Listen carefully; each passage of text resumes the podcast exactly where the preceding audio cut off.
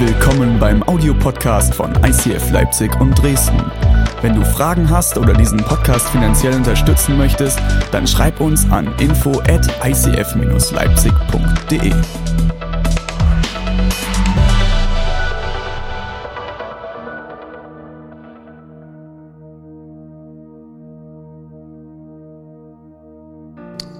Wir steigen heute in eine neue Serie ein und ich, ich liebe diese Serie. Und ich fahre dir rum, weil ich liebe Serien, die herausfordernd sind und provozieren. Genau deswegen bist du in die Kirche gekommen. Ne? ähm, das Ding ist, manchmal, wenn ich in die Bibel schaue und schaue, wie Jesus dort mit seinen engsten Buddies, seinen Jüngern unterwegs war, es war schon manchmal krass, was der rausgehauen hat. Also, dass da, glaube ich, manchmal die Kinnladen runtergefallen sind, das kann ich mir so richtig vorstellen. Und ich weiß nicht, wie es dir geht. Ähm, Dora hat im Moment der größten Süßigkeit gesagt, dass sie Vorsätze liebt. Ich bin so eher das Gegenteil. Ich strenge solche Vorsätze eher an. Aber ist dir mal aufgefallen, worüber sich oftmals Vorsätze drehen? Um uns selbst. Ist ja auch erstmal jetzt nicht so tragisch, Doro. Nimm es nicht persönlich, okay? Wir können danach nochmal reden. Ähm, aber es ist schon interessant. Natürlich drehen sich Vorsätze erstmal um uns selbst. Ich möchte mehr Sport machen. Ich möchte mehr Geld verdienen. Ich möchte äh, effektiver werden. Ich möchte meine Zeit besser planen. Ich, ich, ich, ich, ich. Grundsätzlich erst erstmal nichts dagegen. Es ist gut, ähm, wenn wir uns Ziele setzen, wenn wir wachsen wollen, wenn wir uns verändern wollen. Aber ich glaube, wir haben eine Gefahr in unserer Gesellschaft, dass wir nämlich ganz, ganz schnell sehr egozentrisch werden können. Ich weiß nicht, ob du die Serie Dr. House kennst. Ja, kennt jemand die Serie Dr. House? Ähm, ist eine sehr, sehr witzige Ärzte-Serie. Und dieser Dr. House ist ein sehr narzisstischer Typ. Ja, und das auch noch als Arzt. Aber der hat mal in der Serie hatte folgenden Satz rausgehauen: Jeder für sich und alle für einen und dennoch für sich. Und ich, ich mir so, krass. Manchmal ist es schon so, oder? Das fängt schon da an, wenn, wenn wir Träume oder Visionen haben. Besonders bei Christen. Ja, wir haben dann so diese Träume und Visionen und ja, das ist mein Traum, das ist meine Vision. Auch erstmal überhaupt nichts dagegen. Und dann erwarten wir aber, dass Gott sich zu meinem Traum stellt und meiner Vision und dass er es segnet. Das ist interessant. Anstatt zu fragen, hey Gott, was ist denn eigentlich dein Wille? Sagen wir, Herr, Herr, segne mich. Segne mich. Gott macht, dass ich glücklicher werde. Das ist auch so eine Formulierung, macht, dass ich glücklicher werde. Was, was bedeutet es, glücklich zu sein? Mehr Geld auf deinem Konto? Weniger Stress? Manchmal sehen wir Gott wie so einen Wunschautomaten. Ja, so manchmal gefühlt, wir, das ist so Gott, wir werfen so diesen Euro rein und dann holen wir das raus, was wir gerne wollten. Das ist so unsere Wunschvorstellung manchmal, oder? So, okay, Gott, ich wünsche mir jetzt das und das und du musst dafür Sorge tragen, dass es in Erfüllung kommt. Das Problem ist bloß, all diese Dinge, mit all diesen Wünschen, die mir in erster Linie kommen, weißt du, was die oftmals sind? Ziemlich oberflächlich. Ich glaube, dass Gott im Inneren weiß, wonach du und ich, wir uns in tiefem Inneren sehen. Und nicht an der Oberfläche, weil das Ding ist, wir glauben manchmal, Gott existiert wegen dir und mir. Ja, wegen dir und mir existiert er. Aber weißt du, das ist ein Trugschluss, weil du und ich existieren, um Gott von ganzem Herzen anzubeten und zu ehren. Wow, das ist jetzt aber krass, David. Also das ist echt ein bisschen extrem. Ich habe gedacht, Gott existiert wegen mir. Ich will dir mal einen Vers vorlesen, den Jesus gesagt hat. Das sind nicht meine Worte, das sind Jesu Worte aus der Bibel. Matthäus 16, Vers 24. Hey, wer von euch mir nachfolgen will, muss sich selbst verleugnen und sein Kreuz auf sich nehmen und mir nachfolgen. Das ist ein Moment, wo ich beten werde. Weil genau das sind die Momente im Leben. Das sind die Kämpfe, die du und ich nicht allein schaffen. Jesus, ich danke dir von ganzem Herzen, dass du hier bist. Ich danke dir, dass du ein großartiger Gott bist. Ich danke dir, dass du ein realer Gott bist, ein nahbarer Gott bist. Und Jesus, ich bete, dass du jetzt hier in diesem Raum die Atmosphäre prägst. Jesus, ich bete, dass dort, wo wir uns immer wieder um uns selbst drehen und es wie so ein Teufelskreis im wahrsten Sinne des Wortes ist, dass du diese Kreise heute durchbrichst, dass du Freiheit schenkst, dass du eine neue Perspektive auf uns selbst schenkst und auf die Menschen, die um uns herum sind.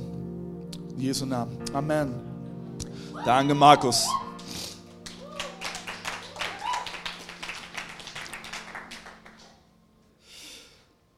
Wer von euch mir nachfolgen will, sagt Jesus, muss sich selbst verleugnen. Das ist, das ist crazy, oder? Das sind so die Verse, sind wir mir ehrlich, die hörst du nicht so oft in der Kirche, weil die sind jetzt auch nicht so attraktiv. Ja? Aber das Ding ist, wenn du Jesus nachfolgen willst, geht es weniger um dich selbst, es geht mehr um ihn.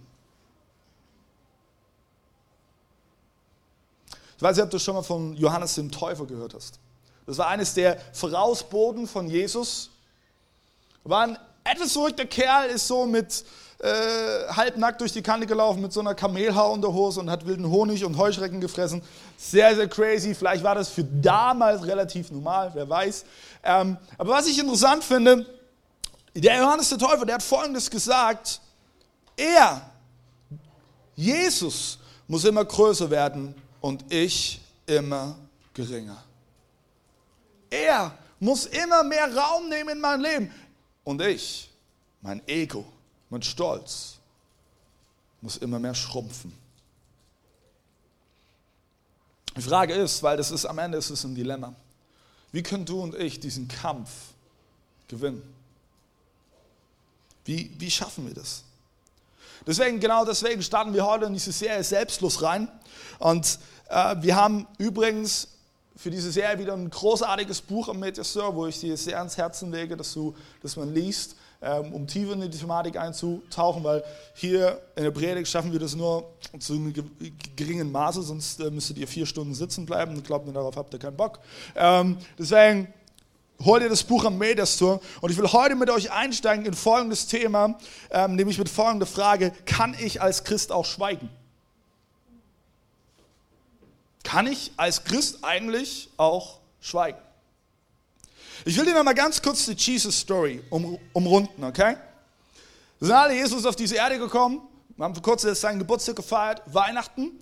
30 Jahre vergehen, bevor er anfängt öffentlich zu wirken. Dann sucht er sich zwölf seiner engsten Leute, die sogenannten Jünger, zieht mit denen drei Jahre durch die Kante, investiert alles in sie. Nach den drei Jahren, Jesus weiß es schon längst, kommt der Moment, wo es zu Ende geht. Er sitzt mit seinen Jüngern beim letzten Abendmahl zusammen. Sogenannte Gemeinschaftsmahl. Er sagt, hey, einer von euch wird mich verraten. Und ich werde am Kreuz sterben. Aber hey, keine Angst, ich werde wieder auferstehen. Ich, stelle mir das so richtig vor. Ich meine, die Jünger hatten schon einiges erlebt mit Jesus, ne? aber das, das muss doch dieser Moment gewesen sein, hättest du eine Nadel fallen lassen können. Wie jetzt? Du gehst? Hä? Und tatsächlich, einen Tag später, Judas, einer seiner engsten Vertrauten, kommt und verrät ihn. Jesus wird verhaftet, er wird festgenommen, er wird gefoltert und stirbt letzten Endes am Kreuz, ein bestialischen Tod. Und dann versetze ich mal in die Lage der Jünger. Jesus stirbt. Trauer. Aber hey, ja, erinnert ihr euch, erinnert ihr euch? Hey, er hat gesagt, nach drei Tagen kommt er wieder. Der erste Tag geprägt von Trauer. Der zweite Tag. Er meint, meint, meint vielleicht, er kommt jetzt wieder? Vielleicht ist er überpünktlich? Zweiter Tag passiert nichts. Leere. Dann der dritte Tag.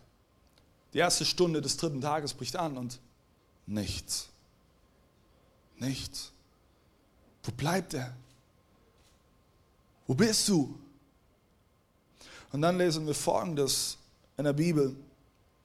Johannes 20, Vers 19. Am Abend dieses ersten Tages der Woche trafen sich die Jünger hinter verschlossenen Türen, weil sie vor Angst vor den Juden hatten. Die Juden, äh, die, die, die Jünger, die haben ihre Türen verbarrikadiert. Ich kann mir das so richtig vorstellen, wie Petrus sagt, ey, Johannes, bring mal doch den Schreibtisch. Den müssen wir doch davor machen. Hier darf keiner reinkommen. Die wollen uns kriegen. Und dann werden sie uns töten. Was ist es, was dich manchmal davon abhält, deinen Glauben zu teilen? Welche Momente im Leben sind es in deinem Leben, wo du die Türen verschließt? Wo du bildlich gesprochen auf dich auf die Suche begibst nach dem Schreibtisch, den du vor die Tür schieben kannst, damit ja keiner reinkommt. Ich glaube, die Gründe können ganz unterschiedlich sein. Manchmal ist es vielleicht so diese Momente, wo es darum geht, vielleicht den Glauben zu teilen und dir fehlt einfach der Mut. Das ist Schiss. Oder du denkst, ach, ich, ich weiß doch nicht so viel. Ich bin ja kein Pastor oder Theologe. Und tatsächlich, ja, es gibt manchmal diese verrückten Gespräche. Ich kann mich da gut erinnern, das ist jetzt schon Jahre her. Ähm, ich bin ja in der Kirche groß geworden und habe ich da mit einem unterhalten mal. Und dann stellte mir die Frage, wie alt ist eigentlich die Erde? So. Alt? Und ich denke mir so, Alter, ich will doch gerade gar nicht mit dir über das Alter der Erde reden. Ich will mit dir über Jesus reden. Um ihn geht's. Und vielleicht denkst du, hey, du, du, du kannst nicht drüber reden, weil du nicht so viel weißt. Oder, oh, das kann ich nicht machen. Ich will andere Menschen nicht verunsichern. Das, das geht nicht. Das Interessante ist, äh, am Ende sind das alles Ausreden. Runde gebrochen, runde gebrochen, ganz runde sind Ausreden. Weil am Ende haben du und ich Schiss. Wir haben Angst. Wir haben Angst, etwas zu verlieren. Wir haben Angst, etwas loszulassen. Wir haben Angst, den Mund aufzumachen und es auszusprechen. Du hast vielleicht Angst davor, dein hart umkämpftes Image zu verlieren. Und dann denkst du, oh nee, das kann ich nicht machen. Du hast vielleicht Angst davor, dumm dazustehen. Du glaubst an Gott?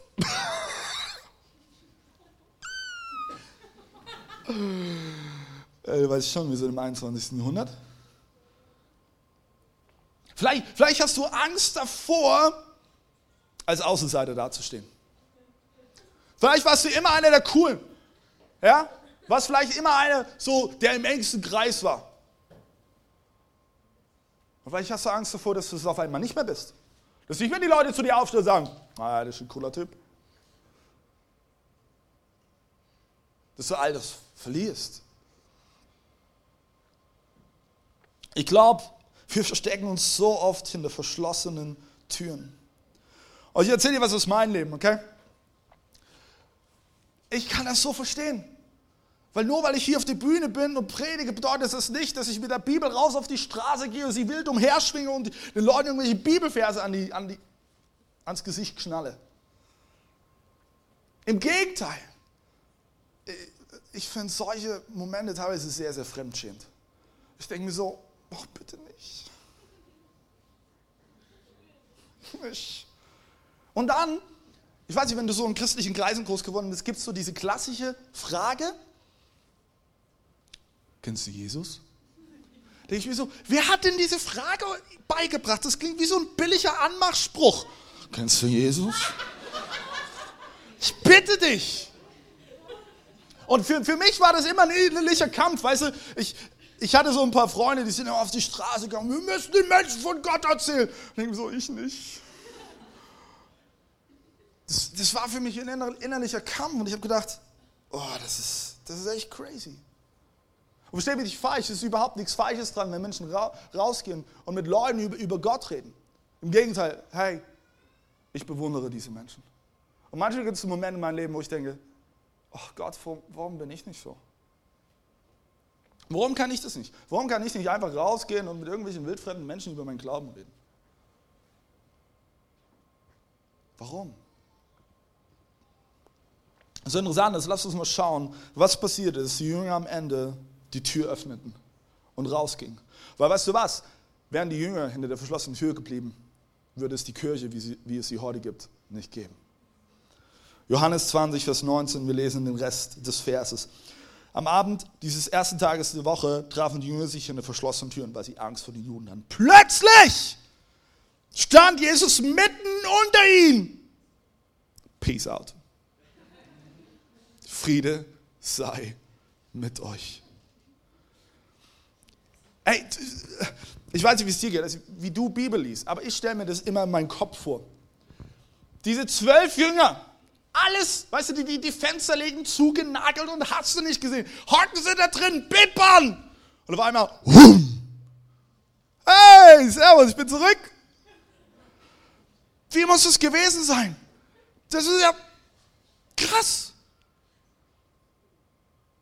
Ich glaube auch, wenn ich schon viele Wunder gesehen hätte mit, mit Jesus, meine erste Frage wäre gewesen, wie bist du reingekommen?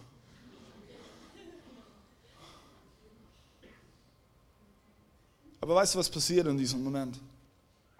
Die egoistischen, ängstlichen Jünger bekamen Mut, Courage. Und sie gingen raus. Sie öffneten ihre Türe und sagten nicht, hey, kommt mal alle rein. Nein, sie gingen raus. Sie gingen raus. Und dann liebe ich zu beobachten in der Bibel, was mit Petrus passierte. Erinnerst du dich an Petrus? Petrus war der, der Jesus dreimal verleugnete. Als man ihn fragte, hey, du warst da auch mit diesem Jesus unterwegs? Nein, nein, nein, kenne ich nicht. Noch nie gehört. Und Petrus, einige Zeit später, stand vor dem Hohen Rat, vor den Ältesten der Gemeinde, der Stadt und er teilte seinen Glauben. Lasst uns mal lesen, was da passiert. Apostelgeschichte, Kapitel 4, 8 bis 10. Da wurde Petrus vom Heiligen Geist erfüllt und sprach zu ihnen, ihr führenden Männer und die Ältesten unseres Volkes, werden wir verhört, weil wir einen Gelähmten Gutes getan hatten? Wollt ihr wissen, wie er geheilt wurde? Ich erkläre vor euch und im ganzen Volk Israel, dass er im Namen dass Jesus Christus von Nazareth geheilt wurde, des Mannes, und jetzt kommt so richtig die Backfatsche, den ihr gekreuzigt habt, den Gott aber von den Toten auferweckt hat. Große Frage ist, was, was war mit Petrus passiert? Dass er erst noch in der verschlossenen Tür saß, voller Angst. Und auf einmal die Mut hatte, sich vor den Hohen Rat hinzustellen mit der Gefahr, dass er festgenommen wird, gefoltert wird. Schreib dir bitte einen Satz auf, das so wichtig ist. Du sprichst mutig über das, was du tief in deinem Herzen glaubst. Du sprichst mutig über das, was du tief in deinem Herzen glaubst. Petrus erlebte die Auferstehung von Jesus. Und der Glaube an ihn wurde sein zentraler Mittelpunkt. Und für ihn war, für ihn war es klar, ey, ich kann nicht, ich kann nicht anders, als darüber zu sprechen. Ich kann nicht anders. Und ich denke mir manchmal, was ist heute mit dir und mir? Was ist es, was du tief in deinem Herzen glaubst? Glaubst du vielleicht überhaupt? Ich finde es immer so spannend. Kenne die Momente, ich mache ich mach das selber nicht anders. Wenn du, wenn du ein Kind bekommst, ja, ähm, da fängt es schon mit den Ultraschallbildern an. Die, weißt du, die Ultraschallbilder, ich und ich machen das genauso, ähm, überhaupt nichts Schlimmes dran, aber die, weißt du, das ist so etwas, das ist eine Riesenfreude, weißt du, die zeigst du und boah, hast du gesehen, schau mal, das ist eine Nase an, ist doch die Zehe. Ähm, oh, das ist so süß, ja? Und dann, wenn das Kind geboren wird, bäm, ich kann euch, ich kann euch 100 Fotos zeigen vom Noah.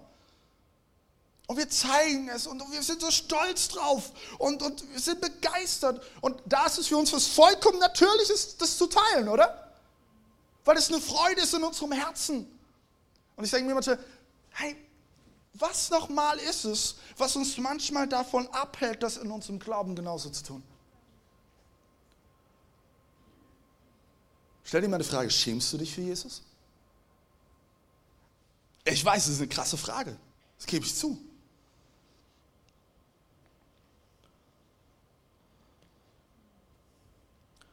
Lass uns mal weiterlesen.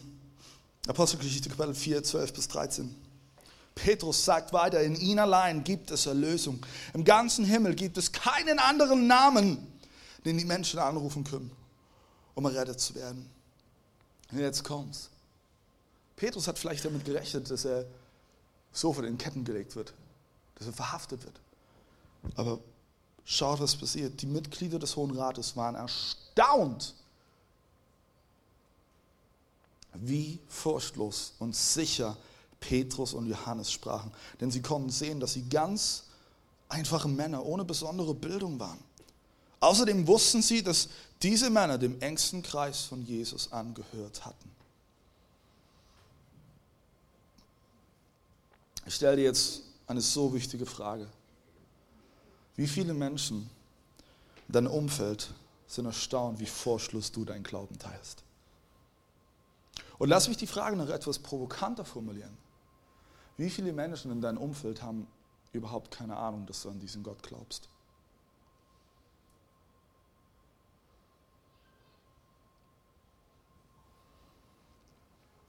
Wenn mich jemand vor sieben Jahren gefragt hat, was arbeitest denn du? Das war für mich so ein Fremdschämen-Moment. Weißt du, was ich gesagt habe? Ich war zu dieser Zeit schon Pastor. Ich habe gesagt, ich bin im öffentlichen Dienst tätig. Stimmt ja auch irgendwie, ne? Also runtergebrochen, ganz runtergebrochen. Weil ich habe gemerkt, diesen Moment, weißt du, wenn ich sage, ich bin Pastor, das war so, wie, was? Und ich musste merken, in mir drin, dass ich diese Scham ablegen musste, weil die war vollkommen unbegründet. Und heute, heute ist es, wenn mich jemand fragt, hey, hey, was arbeitest du?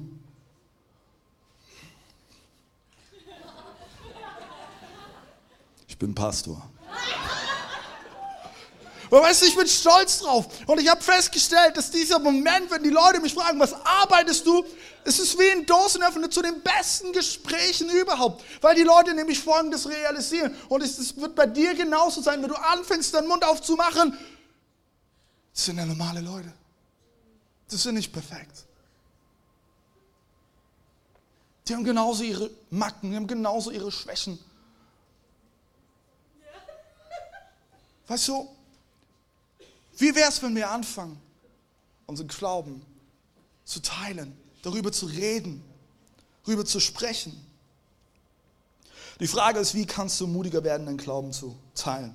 Wie?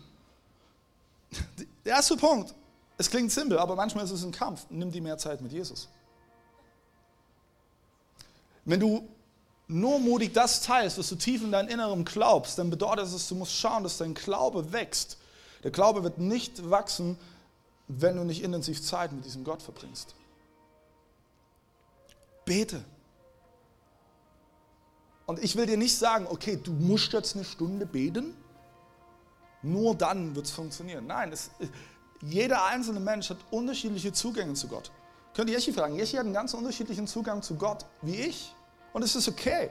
Aber finde heraus, was dein Zugang ist und nutze ihn und, und habe Zeit mit deinem Gott.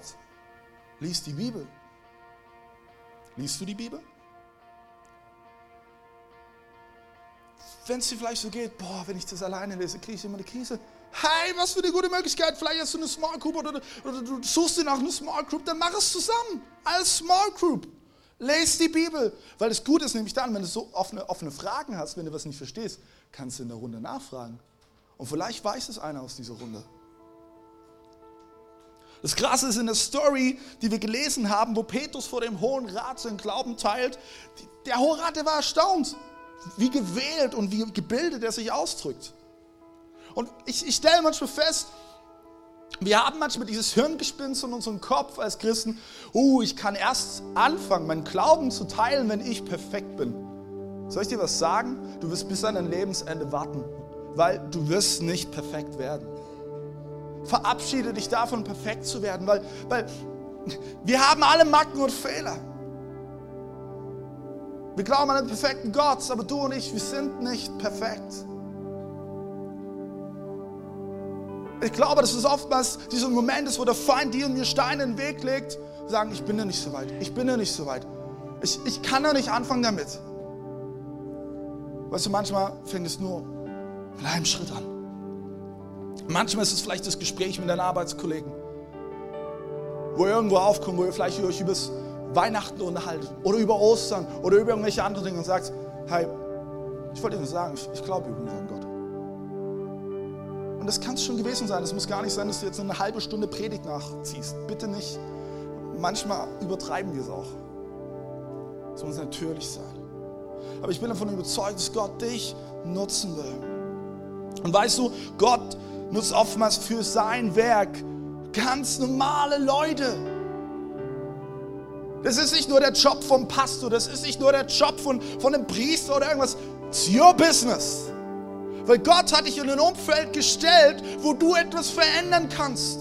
Und weißt du, was das Problem ist? Wir tun uns ganz, ganz oft darüber aufregen, was in unserem Umfeld alles schief läuft. Ist es nicht so? Oh, die Menschen in meinem Hausflur, die, die gucken immer so grimmig und wenn ich Hallo sage, sagen die nicht Hallo zurück. Hör auf, dich darüber zu beschweren, sondern präge in deinem Haus eine, eine, eine Kultur der Ehre. Tu einfach jeden Nachbarn mal ein Geschenk vor die Tür legen, ohne einen Zettel dran, ist von mir. Nein, sondern einfach so. Fang an. Ich stelle mir manchmal vor, was wäre möglich, wenn wir aufhören, uns ständig darüber zu beschweren, was, was nicht gut ist, und wir anfangen zu handeln, uns im Glauben zu teilen und die göttlichen Prinzipien wieder in unsere Gesellschaft reinbringen. Was wäre dann möglich in unserer Stadt? Alles.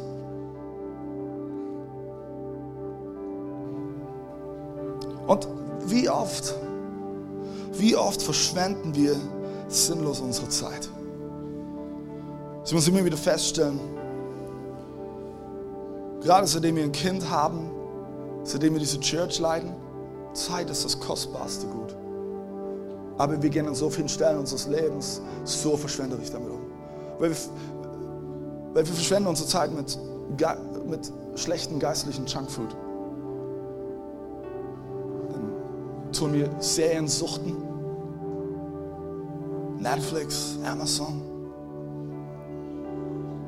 oder versuchen, so Löcher mit Alkohol oder anderen Dingen zu füllen.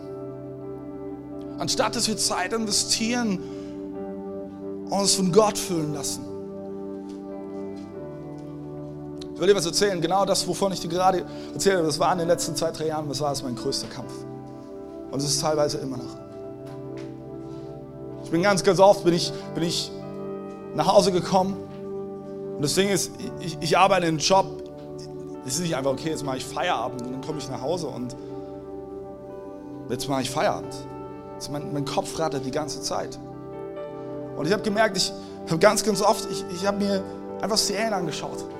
Weil, weißt du, das ist so, pff, schaust du die Serie an, musst du viel nachdenken. Und ich habe gemerkt, dass es eigentlich mega schlecht für meine Seele ist. Besonders so eine gelitten hatte zum Beispiel Yeshi, meine Frau. Ich hatte immer ein iPad an meinem Bett. Und habe hab abends immer Serien geschaut, bevor ich eingeschlafen bin. Immer. Und ich habe gemerkt, jetzt zum Ende des Jahres, wie all das, das ist wie Teerschlick, was sich um meine Seele bindet. Und ist all das mich letzten Endes auch davon abhindert, sich meinen Glauben zu teilen. Und bitte, ich, ich, ich meine es nicht gesetzlich, du darfst keine Serien schauen. Ich liebe auch Filme, es ist, es ist gut, aber es ist immer eine Frage des Maßes. Ich habe gemerkt, ich muss einen radikalen Schritt gehen. Was habe ich gemacht zum Anfang des Jahres? Ich gesagt, Schatz, ich will mein iPad verschenken. Das war ein Schritt für mich. Und ich habe für sechs Tage mein iPad verschenkt. Ich habe es einfach gemacht. Weißt du, am Ende ist es, es ist Elektronik. Aber ich merke, Alleine die sechs Tage, wo ich das gemacht habe, wie etwas in mir passiert. Wie, wie meine Seele mehr Raum wieder bekommt, mehr, mehr Luft zum Atmen. Ich lade dich ein, verbring deine Zeit mit, mit Gott. als allererstes, lass diese Zeit dein erstes Investment in deine Seele sein und nichts anderes. Der zweite Punkt, wo ich dich mit reinnehmen will, ist, bitte Gott, dich mutiger werden zu lassen. Wir haben manchmal die kuriose Vorstellung, okay, wir bitten Gott um Mut und simsalabim, auf einmal bist du die mutigste Person auf, auf dem Planeten. Aber weißt du, so funktioniert das nicht. Ich stelle mir wieder fest, wenn ich bete, Herr, schenke mir Mut, dass Gott mich und genauso auch dich in Situationen hineinstellt, wo du Stück für Stück mehr Mut beweisen darfst. Stück für Stück, ein Schritt nach dem anderen. In der Story von Petrus, die wir gelesen haben, heißt es, die, die religiösen Leiter der Horat, die waren erstaunt, wie furchtlos Petrus sein Glauben teilte. Weißt du, wir leben in einem freien Land und wir sind viel zu wenig dankbar dafür. Nur so nebenbei, wir Deutschen meckern viel zu viel über unser Land. Wir leben in einem freien Land. Hast du gewusst, dass wenn ich in Nordkorea wäre und ich würde so offen über diesen Gott sprechen, dass ich wahrscheinlich so verhaftet werden würde, dass man mich foltern würde? Auch noch heute, im 21. Jahrhundert. Deswegen, ich finde es interessant. Die Jünger, gingen raus, sie öffneten ihre Türen. Petrus teilte seinen Glauben vor dem Hohen Rat und die Jünger sprachen schließlich ein gefährliches Gebet. Apostelgeschichte 4, 29. Nun höre ihre Drohung, Herr, und gib deinen Dienern Mut, wenn sie weiterhin die gute Botschaft verkünden. Ich finde es krass. Sie beten nicht, oh Herr, bewahre uns. Oh Herr, lass uns nichts Böses zustehen. Grundsätzlich ist an diesen Gebeten auch nicht falsch. Ich bin fest davon überzeugt, dass wir an einen liebevollen Gott glauben, der uns bewahren will. Dass wir auch dafür beten können, dass wir unsere Familie, unsere Kinder, unsere Freunde segnen können. Aber ich, ich möchte mit reinnehmen hier in diese Perspektive, die die Jünger einnahmen, weil sie hatten nämlich ein größeres Bild. Sie blieben nicht bei sich selbst, denn sie wussten, hier und jetzt geht es um Leben und Tod. Und sie wussten, hey, der einzige Weg ins Leben führt über diesen Gott. Aber Jesus ist nicht mehr da, er ist im Himmel. Also es ist unser Business. Wir müssen aufstehen. Wenn wir nicht aufstehen, wie sollen sie es hören? Wie, wie haben sie die Möglichkeit, diesen Gott zu erleben? Wie?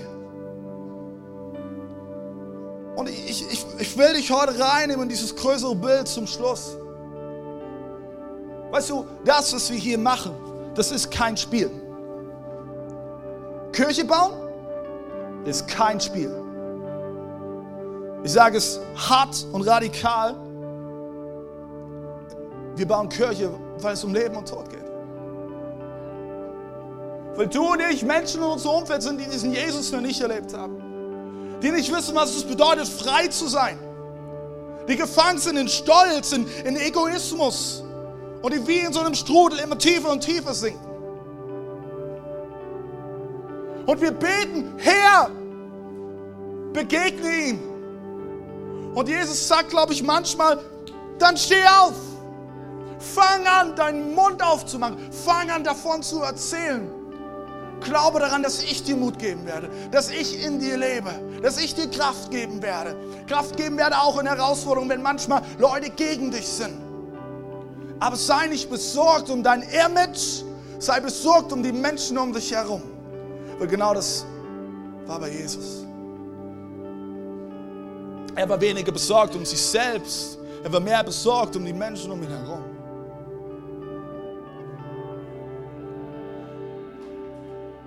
Es geht um Leben und Tod.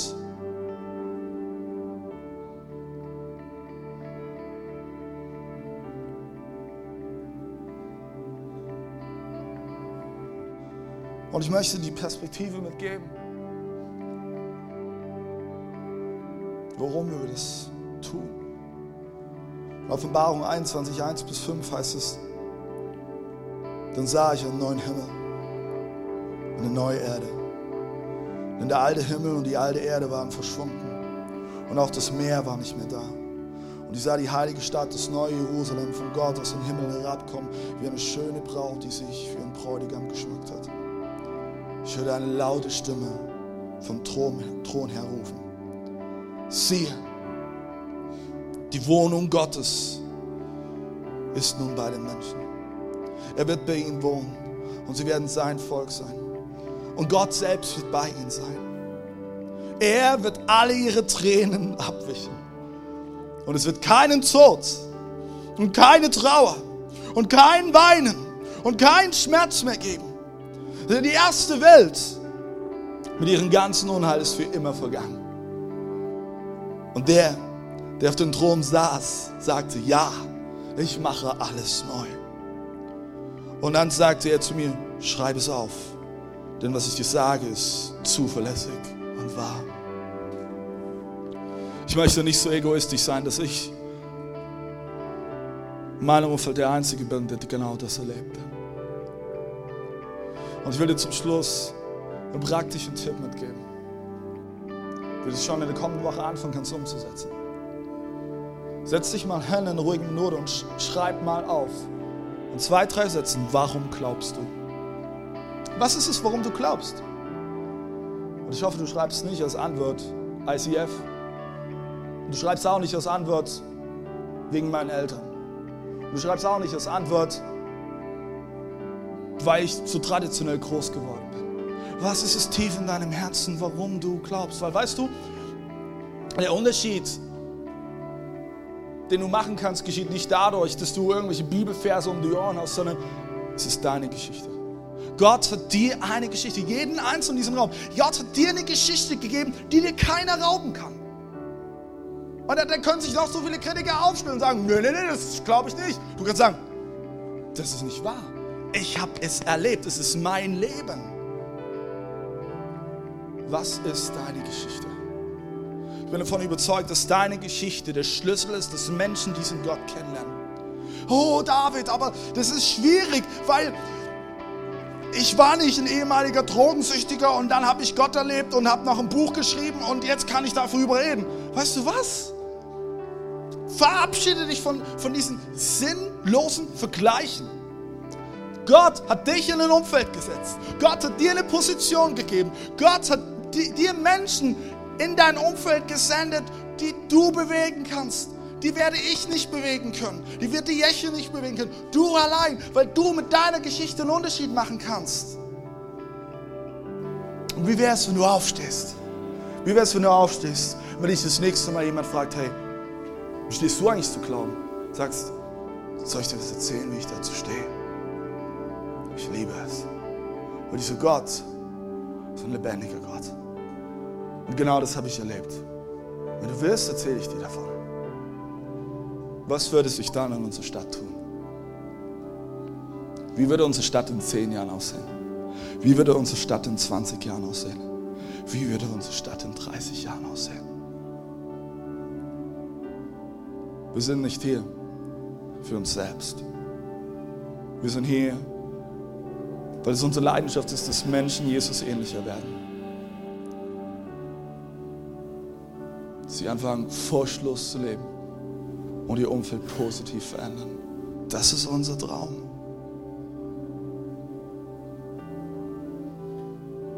Und ich hoffe, dass es auch dein Traum ist.